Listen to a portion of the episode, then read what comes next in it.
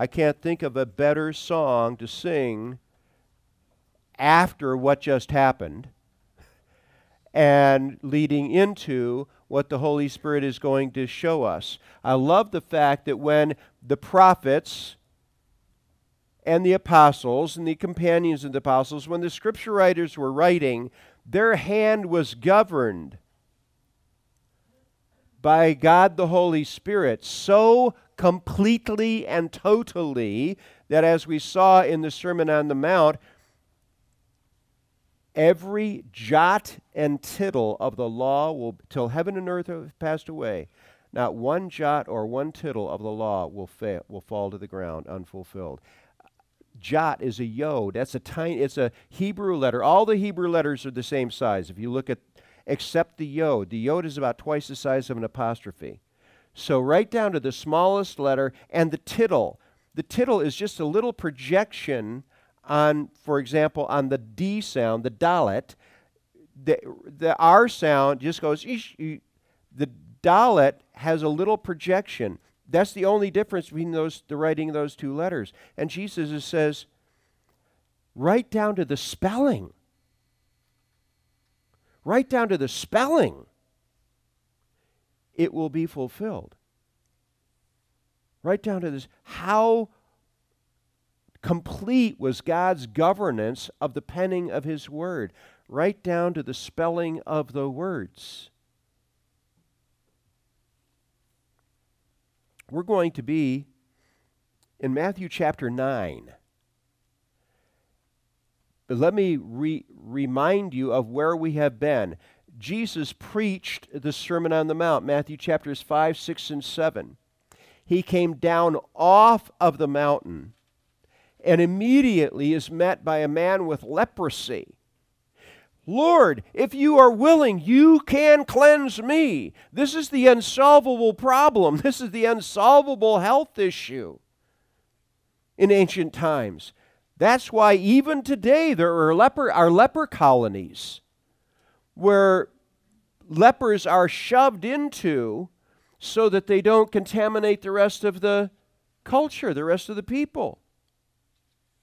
Even today, that happens. This was the unsolvable problem. And Jesus, the one thing you're not supposed to do with lepers is touch them. What does Jesus do? He touches him and cleanses him. Jesus can touch a leper and not become defiled. He, in fact, cleanses. It goes the other way. He cleanses the leper. He can touch us in all of our filth. I'm talking moral, spiritual, and cleanse us. And leprosy, in fact, in the time of the ancient Israel, was used as a, an example or picture of sin. It's the only disease that they had that when people were healed of it, they didn't say he's healed. They said he's cleansed. Just as if sin is cleansed. And Jesus touches the leper and he is cleansed and then he sends him off to the priest. Go to Jerusalem and present yourself to the priest so they can examine you and write out that piece of paper that says, you're, Yes, indeed, you're cleansed, so you can show it to all your friends and neighbors as a testimony to them. And then he heals the, the centurion's servant. And then he heals Peter's mother in law. And then that night, when the sun goes down, they bring to him all sorts of people who are possessed by demons, who are sick, and he heals all of the sick people, all the diseased people, and casts out all of the demons. He does all those things. And then he tells the disciples, We're going to get into a boat, and we're going to go down across the Sea of Galilee and they do that, and of course, they encounter the storm that is so frightening to these experienced fishermen who are experienced out on they are scared to death and Jesus is asleep. And they come and wake up this Jesus. Don't you know we're about to die? We're about to die. What? I didn't say get in the boat, go out in the middle of the lake and drown. I say we're getting in the boat and going across the sea. Now, he doesn't say that. it's just, but he does rebuke them for their fear and their unbelief. Why are you afraid? And he stands up and dismisses the storm and the sea calms. Now, I don't, as I indicated last week, I don't know what they were expecting, but they were shocked at what he did. Well, what else is he going to do to fix the problem? You fix the problem. He fixed the problem. They land at their destination, and here are two demon possessed men who are so rabid that we know from the Mark account and the Luke account, they'd even put chains on these men and they'd broken the chains.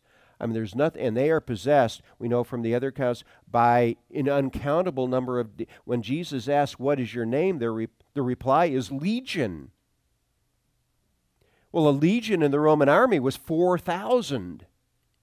And there's a herd of pigs over here, we know from Mark's gospel, is about 2,000 pigs. And the demons beg Jesus, Have you come to torment us before the time?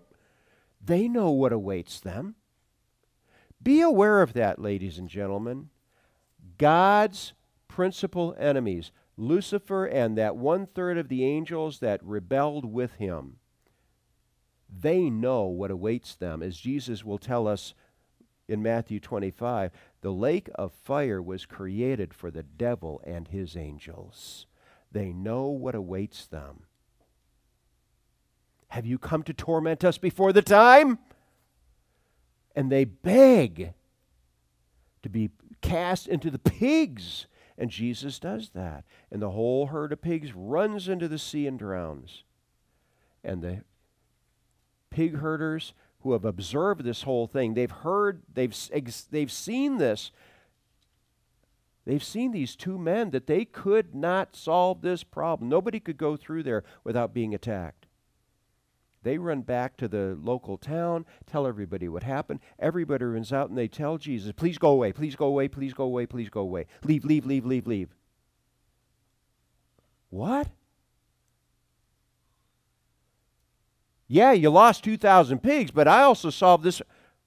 Jesus doesn't object.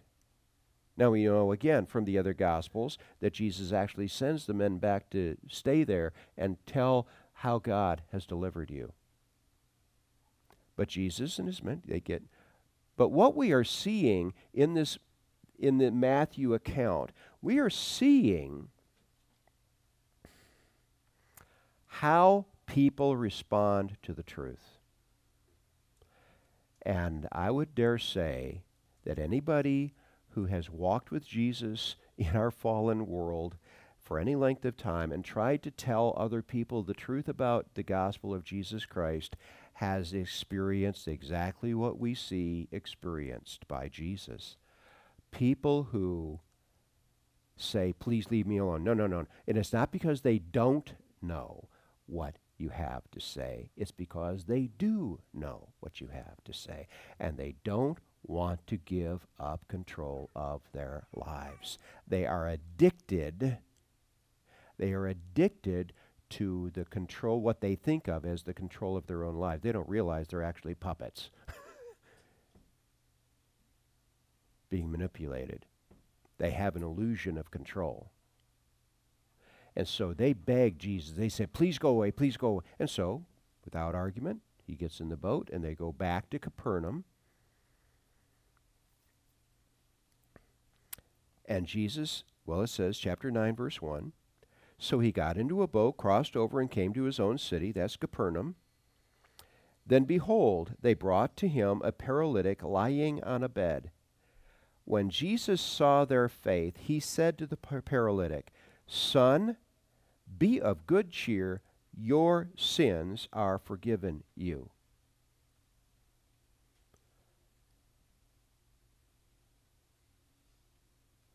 They brought a paralytic, four men, brought on a stretcher, brought a paralytic to Jesus. Now, why would they bring a paralytic to Jesus? Obviously, because he wants to be healed of his paralysis.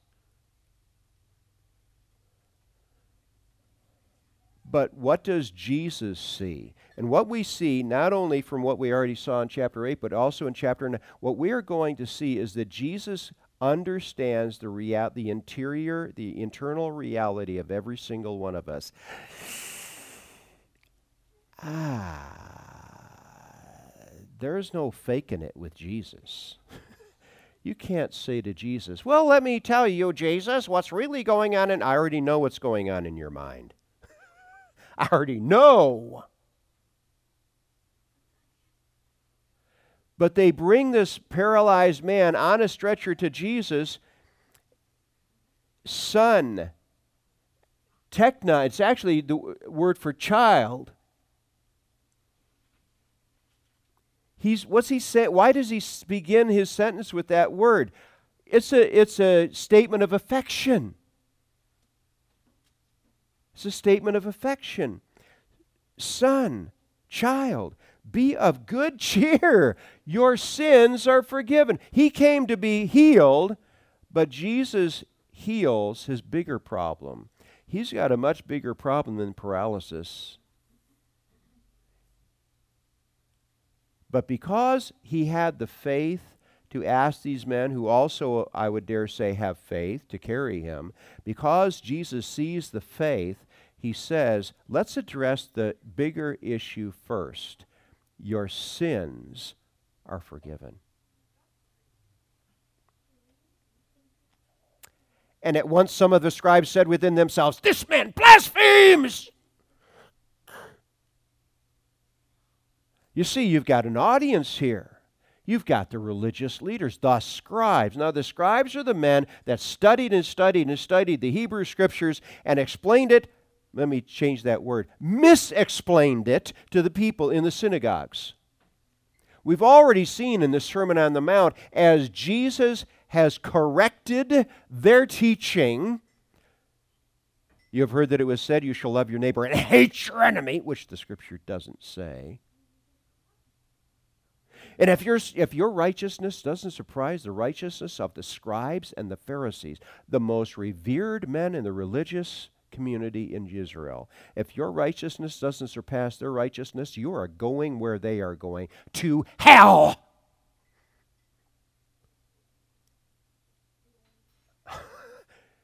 you're going to hellfire if you're not better than them. These are the most esteemed men in the religious community in Israel. And what is their response when Jesus says, Son, your sins are forgiven? He blasphemes! Why would they say, only God has the right to forgive sins? Well, yes, they're right. But what are they getting wrong? He is God. He is God. He is God. Uh, Jeremiah chapter 23. I will raise up one out of the root and branch of Jesse. And this is his name by which he will be called Jehovah Tsidkenu, Yahweh our righteousness, the Lord our righteousness. This one out of the root and branch of David, Jesse, read Matthew chapter 1, the genealogy of Jesus, will be God. He's already, in Matthew's account, he's already been worshiped by the Magi. He's, he's worthy of worship. This man blasphemes. But Jesus, knowing their thoughts, Jesus, knowing our thoughts, said, Why do you think evil in your hearts? He's talking to the religious leaders. Why do you think evil in your hearts? I'm going to share something with you that really is a kind of a pet peeve, okay? because I hear Christians doing it all the time. Not just non Christians, but Christians. Oh, that's sick. Stop it. You know where that came from? I'm serious. You know who, who made up that, that terminology? Sigmund Freud. Because Sigmund Freud, the, the creator of psychiatry and psycho- psychological counseling, wanted to be able to talk to wicked people about their wickedness without calling it wickedness. So we'll just call it a sickness. Because the difference is if you're wicked, you have a moral guilt that is attached to this. Whereas if you're just sick, that's something that needs to be fixed or healed, but there's no sense that you need forgiveness, said the atheist Sigmund Freud. Christians, please, if you want to, if you want to save your pastor's temperament, if you want to not, and I have to discipline myself, stop calling what is evil and wicked sick, because there is a moral culpability that goes with our moral choices. So call wickedness, wickedness, evil, evil, sin, sin. God does. And he doesn't apologize for it. And in fact, if you call it less than what it is, you're giving an untrue diagnosis. Jesus, knowing their thoughts, said, Why do you think evil in your hearts? Their response was an evil response. Why? because every evidence that they needed, if evidence matters, if proofs matter to you, they had every reason to already know that Jesus is the Creator God, the God of Abraham, Isaac, and Jacob become flesh. They've seen him heal people, cleanse lepers. They've seen miracle after miracle after. The close of Matthew chapter 4, his renown has grown so great that people, even from Syria, from everywhere, they have been bringing sick people to him. He had, by this time, he has healed hundreds, if not well over a thousand people. They have every evidence in front of them. And if they study the scriptures, and that's supposed to be their job, scribes, they're supposed to be the scripture studiers, they should, oh, yes. And of course, when the Magi came to Jerusalem and told Herod the Great, uh, We've come to worship your Messiah, the one who's to be to re- replace you and be the ruler. He consulted with the theolo- theologians. He said, Okay, where is Messiah supposed to be born? Oh, and they immediately replied, Oh, Micah 5 2 tells us. Now, they didn't say 5 2 because it wasn't chapter and verses, weren't they? But the prophet Micah tells us O Bethlehem Ephrathah, though you are small among all the villages of Judah, from out of you shall come forth one to be ruler among my people. Oh, whose goings forth are from of old, even from everlasting. Do you suppose that these scribes might have already investigated Jesus' life story? Do you suppose that they might already know that he was born in Bethlehem? Do you suppose they might know that Micah 5 2 verse that came so readily to the minds of the Jewish theologians 30 some years before when the Magi showed up? But maybe they don't want to believe it because if that's true, that this Jesus of Nazareth is the Messiah and he is from eternity, he is Messiah and God I might need to make some life adjustments.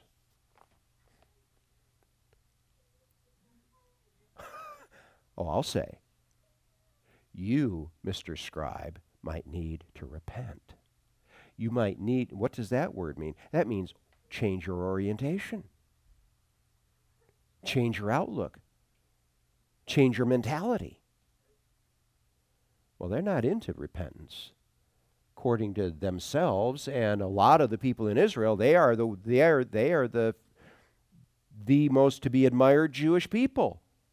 They already got things nailed. In fact, it's how they lord it over everybody else. They're the experts. And here Jesus is constantly rebuking them. John the Baptist, before that, rebuked them. You brood of vipers. This man blasphemes. But Jesus, knowing their thoughts, said, Why do you think evil in your hearts. He doesn't say, oh, no, you fellows are mistaken. Let me explain that they already know. The human race knows more than is willing to admit. Paul's letter to the Romans, the Ten Commandments is already written on their hearts. When Moses came down off Mount Sinai with the Ten Commandments, I would dare say there were no surprises on that list. But Jesus, knowing their thoughts, said, Why do you think evil in your hearts? For which is easier to say, Your sins are forgiven you, or to say, Arise and walk? But that you may know that the Son of Man has power on earth to forgive sins, then he said to the paralytic, Arise, take up your bed, and go to your house. And he arose and departed to his house. Now, what's he saying about their thinking? Ah, here is this paralyzed fellow, and he doesn't heal his paralysis. Instead, he's distracting us from his inability to heal this fellow by saying, Oh, your sins are forgiven. That would be a miracle, a thing that only God can do, but it's invisible. So we can't stand back and say, Well, his sins aren't forgiven. We can't prove they weren't, but neither can Jesus prove they were. And Jesus says, Oh, yes, I can. Because if I can do a visible miracle, isn't that an authenticator to the reality that I can do the invisible miracle act that only God can do? I've actually solved his greater problem. I met his faith was met with my forgiveness, with my mercy. I forgave his sins. I love this that he says in verse 6 that you may know that the Son of Man, their favorite term for Messiah from Daniel chapter 7, that you might know that Messiah, the Son of Man, has authority on earth to forgive sins, which means I would be God.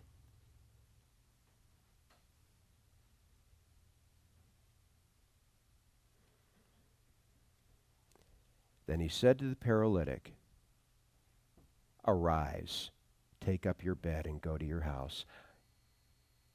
The visible miracle, proof that he had also already just done the invisible miracle. Both of them acts that only God can do. And he arose and departed to his house.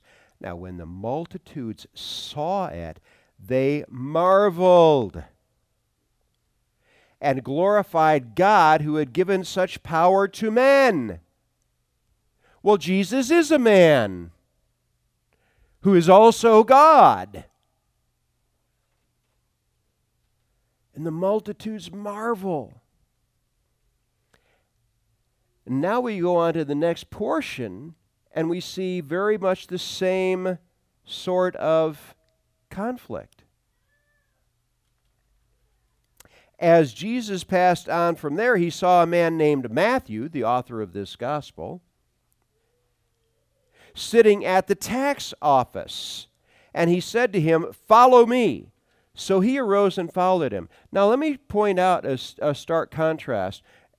Before Jesus got into the boat, he's in he had been in Capernaum. Before he gets into the boat to cross the sea, he had two fellows come up to him. One of them said, Lord Jesus, I will follow you wherever you go. Yeah, that's wonderful, but be aware of this. Foxes have holes and birds of the air have nests, but the Son of Man doesn't know from one night to the next where he's going to lay his head down. Just, just be aware of what this, the situation will be so that you're making that commitment with your eyes wide open and then he has another fellow that comes and says, "I want to be your follower. I want to be your follower, but let me go. Home, let me go.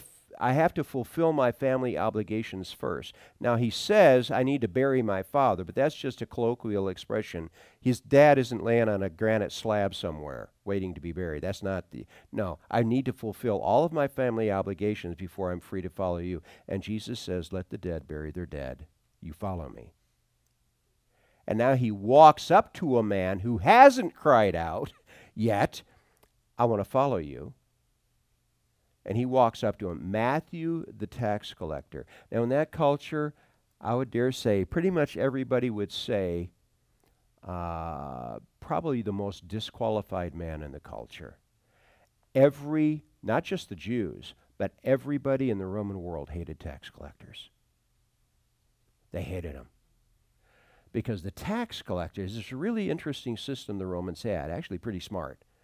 They would actually sell franchises around the Roman world and you know for certain geographic areas and you could buy a franchise over a certain area and you got a group of strong-armed men to go with you and you could squeeze taxes out of people. Now what you had to do is every year you had to certain pass o- along to the Romans a certain amount of revenue. But anything you collected over that with the help of those strong-armed men, you got to keep. Tax collectors were wealthy men but they were really the legal version of the mafia. and here is Jesus walking up to this man that I would dare say everybody in that town just hates him. He walks up to Matthew, the tax collector, sitting at the tax office, and says to him, Follow me. Jesus seeks him out and says, Follow me. So Instantly. So he arose and followed him. Now it happened as Jesus sat at table in the house, that be whose house? Matthew's house. Matthew's got a really nice house with lots of big tables, and Jesus is there at a banquet. As Jesus sat at the table in the house, that behold, many tax collectors and sinners of every kind came and sat down with him and his disciples. Table fellowship was the way you expressed acceptance in the Mediterranean world. You didn't sit down at the table with people that you weren't willing to accept and embrace. Now, not necessarily accept and embrace as they are, but as they are going to become. And Jesus is sitting down with tax collectors, sinners of every sort and variety. And when the Pharisees saw it, now he'd already just the pre- paragraph before slapped the, the, the scribes I mean, they've gone running off. Now the guys that are left are the Pharisees, their partners. And when the Pharisees saw it, they said to his disciples, Why does your teacher eat with tax collectors and sinners? This indicates a welcoming of them. When Jesus heard that, he said to them, the Pharisees, Those who are well have no need of a physician but those who are sick. Now, let me ask you a question. How many people on planet Earth left to themselves could be called from heaven's viewpoint well, healthy? None. How many, on the other hand, of the people inhabiting planet Earth think they're well and healthy in heaven's sight? Well, Pharisees are at the top of that list. They think they already have it made in the shade in their relationship with God. We got this covered. And when the Pharisees saw it, they said to his disciples, Why does your teacher eat with tax collectors and sinners? When Jesus heard that, he said to them, Those who are well have no need of a physician, but those who are sick. But go and learn what this means. And he's going to quote Hosea 6 6 to the so called scripture authorities in Israel. Have you ever read? Let me ask you, Mr. Uh, Pharisee, have you ever read the Bible? What do you mean, have I ever read the Bible? I'm the authority on what the Bible said. Have you never read the Bible? I mean, he is just already without quote before the quote he's already gone whack whack Those who are well have no need of a physician, but those who are sick. But go and learn. May I suggest to you, Mr. Pharisee, that you sit down and actually open a Bible and read it?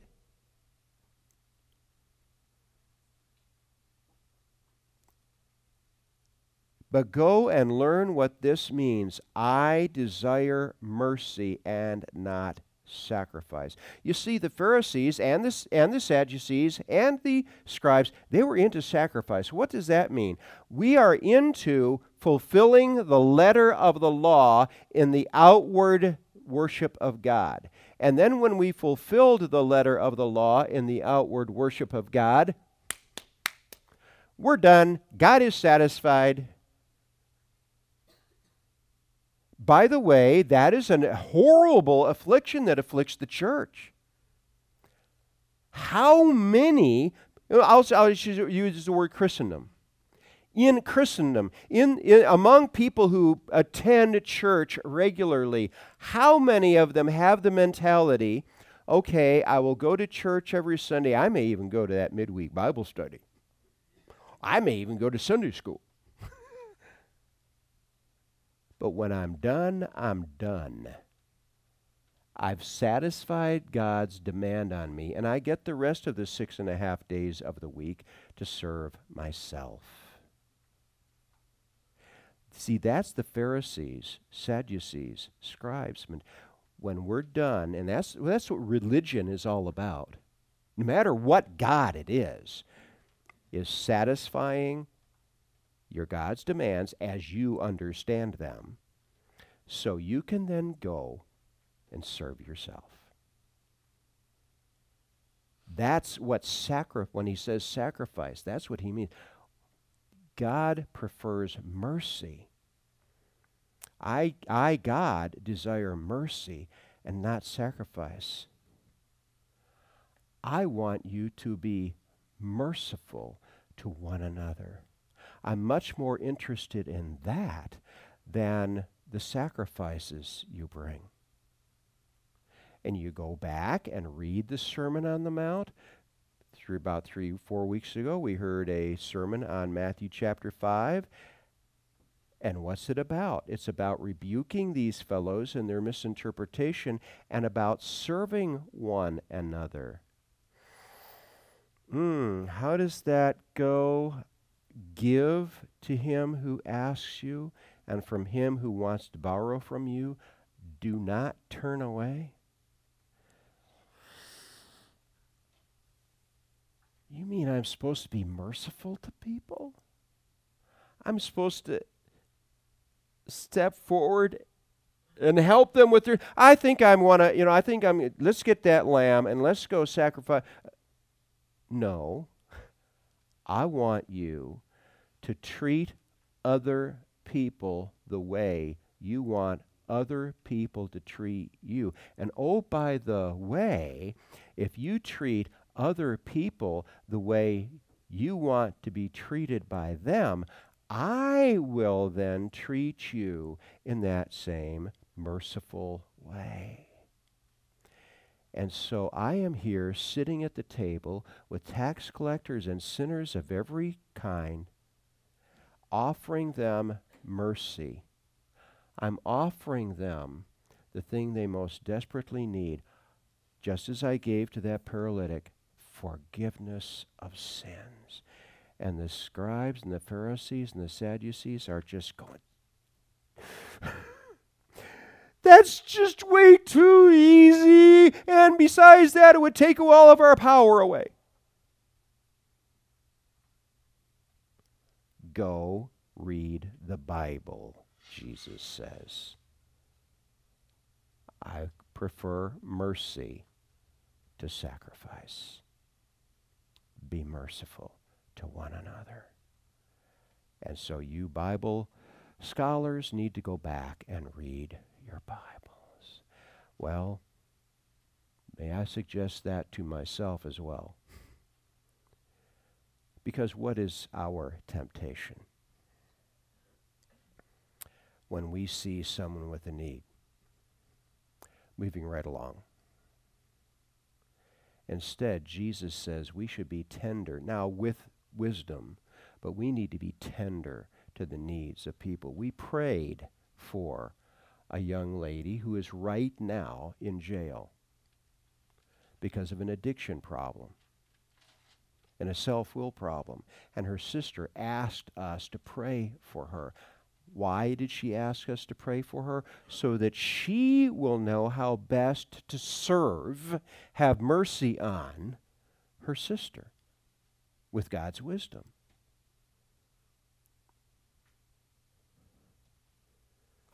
That is such a beautiful example of what we find right here. Serve one another. And the scribes and the Pharisees and the Sadducees looked at Jesus, who was the servant of all, meeting every need brought. All you have to do is ask. Have somebody, and if you have to, have them carry you on a stretcher to where you can ask. But ask, and I will have mercy. That's what our God is like. more eager to have mercy on us than we are to ask for it. And that is how we are to be more eager to have mercy on our fellows than they are even to ask for it. That's a challenge. But we have a Jesus who does that. We have a Jesus who does that. Let's pray together. Our Lord Jesus, we thank you that you love mercy. You love mercy. We thank you, as we read from Isaiah, that you came and bore sin's penalty for us so that your Holy Father would and you would have perfect freedom to just simply dismiss the guilt of our sins because the debt, the fine, the penalty has already been paid. We thank you for that. That's how eager you are to have mercy. You already paid the fine. We thank you for that. We are asking that this week, every single person in this room, this week, will have a mercy opportunity. A mercy opportunity. And by the help of your Holy Spirit, we will be alert to it and step forward and with wisdom engage in it as your servants. In fact, the ones who are to be replicas of you. We ask this of you, Jesus, our Savior, one who had mercy on us. And all God's people said,